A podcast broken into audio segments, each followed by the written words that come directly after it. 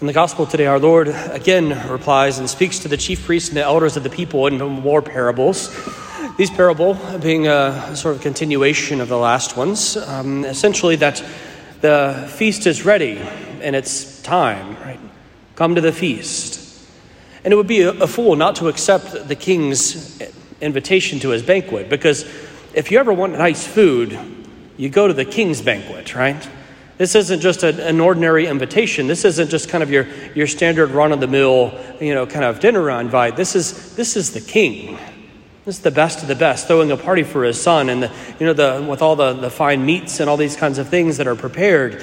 And yet people are too busy. You know, they have to go to work, got to go tend to the farm, got to go take care of some things. And they're too busy to go and be with the king to celebrate the king's son. And on account of this, they're left aside, and others, good and bad alike, are brought in to be able to celebrate the wedding feast. And so, this is the, the reality that our Lord is trying to speak to the chief priests and the elders of the day, is namely that, that the Lord God has sent his Son, Jesus Christ, to them. And he's coming, he's calling them to the marriage feast, inviting them to the feast that is heavenly joy, heavenly life, a fullness of life but they're too busy with the things of the world. They're too busy caught up in, in attending to this and attending to that, that that there's no, there's no time. There's no time to go to spend with God. And so, on account of this, on the hardness of their hearts, caught up in, in worldly things rather than in things divine, they are set aside. They lose their seat at the banquet, and their share goes to someone else, whoever's willing to take it. In the story of Christ, that's the Gentiles, which is the vast majority of us, I would think.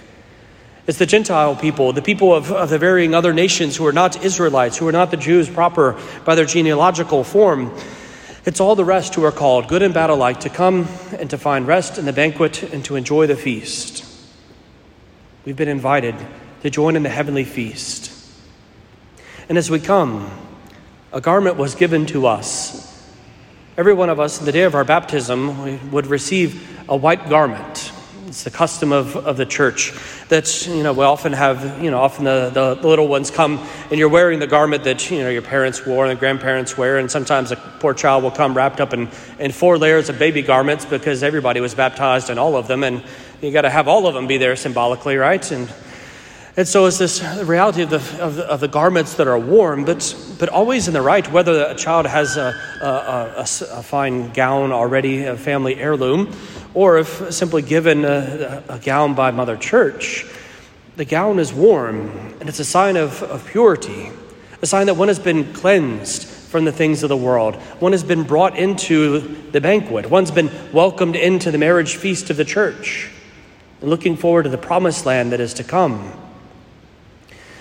And as contemplating that reality, it's for us also to know that, that as we go through earthly life, the challenge then is to keep the garment clean, to keep our garment unstained by the ways of the world, and to allow our hearts to become more and more perfected in Christ because we've been clothed in Him. The garment is a, a sign of clothing ourselves in Christ, as St. Peter, or St. Paul rather, um, would often write about in his letters.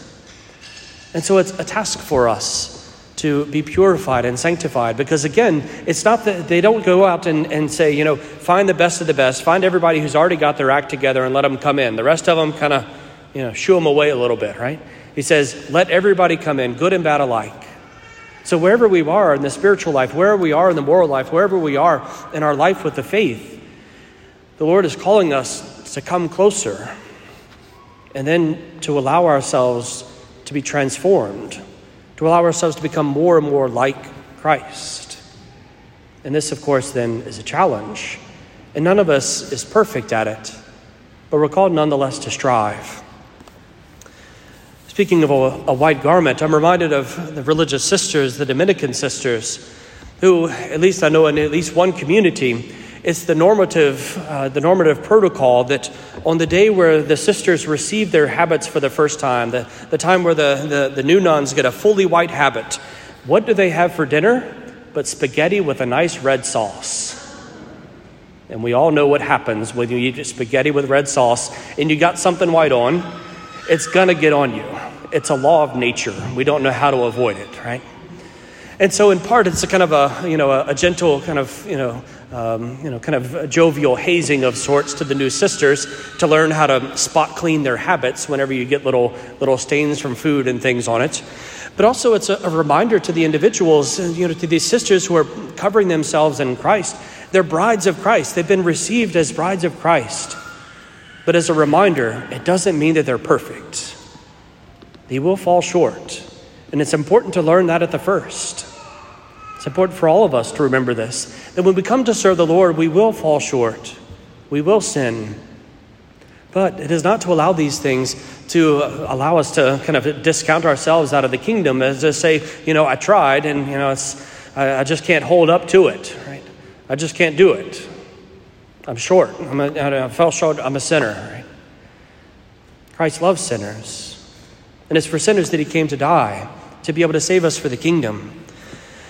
And so it is for us, rather than giving up in the face of sin, rather giving up in the face of our faults and our weaknesses and our shortcomings, is to turn to our blessed Lord and to ask for his help continuously. The man thrown out is thrown out because he doesn't have a wedding garment. The wedding garment was often something that was given to those who were brought in, a kind of a, a name tag, if you will, to say, I belong at this event. And the wedding garment that we've been given at baptism continues to become more and more perfectly the wedding garment that we are to wear on the day of our entry into the kingdom. Our task is to do our best to keep it clean. We come, to regular, come regularly to Holy Mass and to allow the bread of life to strengthen us to eternal life to allow the Eucharist, which is the body, blood, soul, and divinity of Jesus Christ, our Lord and our God, to come and to give us the life that we desire and the life, the life that we long for. It's for us to have regular recourse to the sacrament of confession, where in those times where we do kind of uh, soil the, the garments that have been given to us, we can go and have them washed in the blood of the Lamb, and they are made clean once more. By the life of prayer, we're able to know our Lord more and more deeply and to hear his voice as he's calling us to be able to follow after him and to preserve us from the places wherein the, the stains might come. A sort of kind gesture of preserving us from stepping in a big mud puddle and making a mess of things and saying, hey, watch out for that, and drawing us around. In so many ways, all of these things, this taking part in the sacramental life of the church and the life of prayer of the church, is a tremendous gift. But it's also for us to acknowledge the members of the body of Christ that share in this, this gift with us. Because whenever we come to serve the Lord, we don't come as individuals. In the beginning, right in Genesis, God creates man, and he is alone. And the Lord God says, It is not good for man to be alone. In a similar manner, our Lord never sent the apostles out two by two. The only one it seems that went out solo was Judas. Everybody else went in groups. And the same thing for us that, that when we are baptized, when we take part in the life of the church, it requires of us others. One cannot baptize oneself. As easy and fantastic as it would be, I cannot look in the mirror and absolve myself of my own sins. Even in Holy Mass, where we, we recognize that a priest can, in case of absolute necessity, celebrate the sacrament by himself, singly, without anyone else, the Church always very, very, very strongly encourages us to ensure that someone is at least there to pray with us. We are built for community, we are made for community.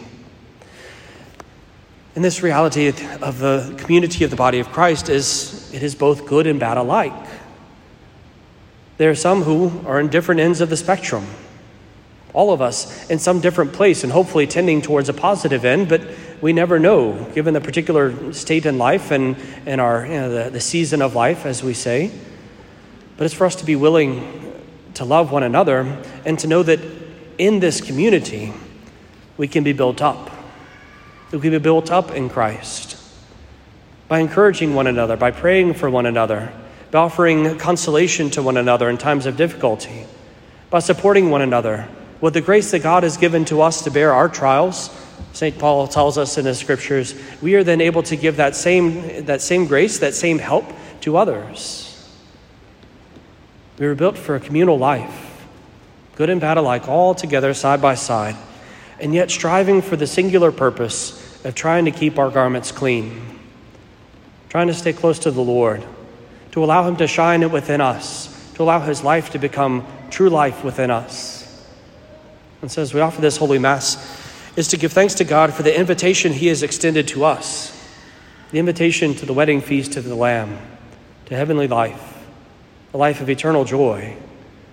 We pray that we might continually say yes to this invitation each day and to strive to keep our garments clean, to allow Christ to be more and more perfectly manifest in us, and to pray for one another, to encourage one another, and to offer, offer gifts and graces for one another. That together, it might not be a, a single individual who walks through the gates, but large groups of us, two by two, rejoicing in the goodness of our God.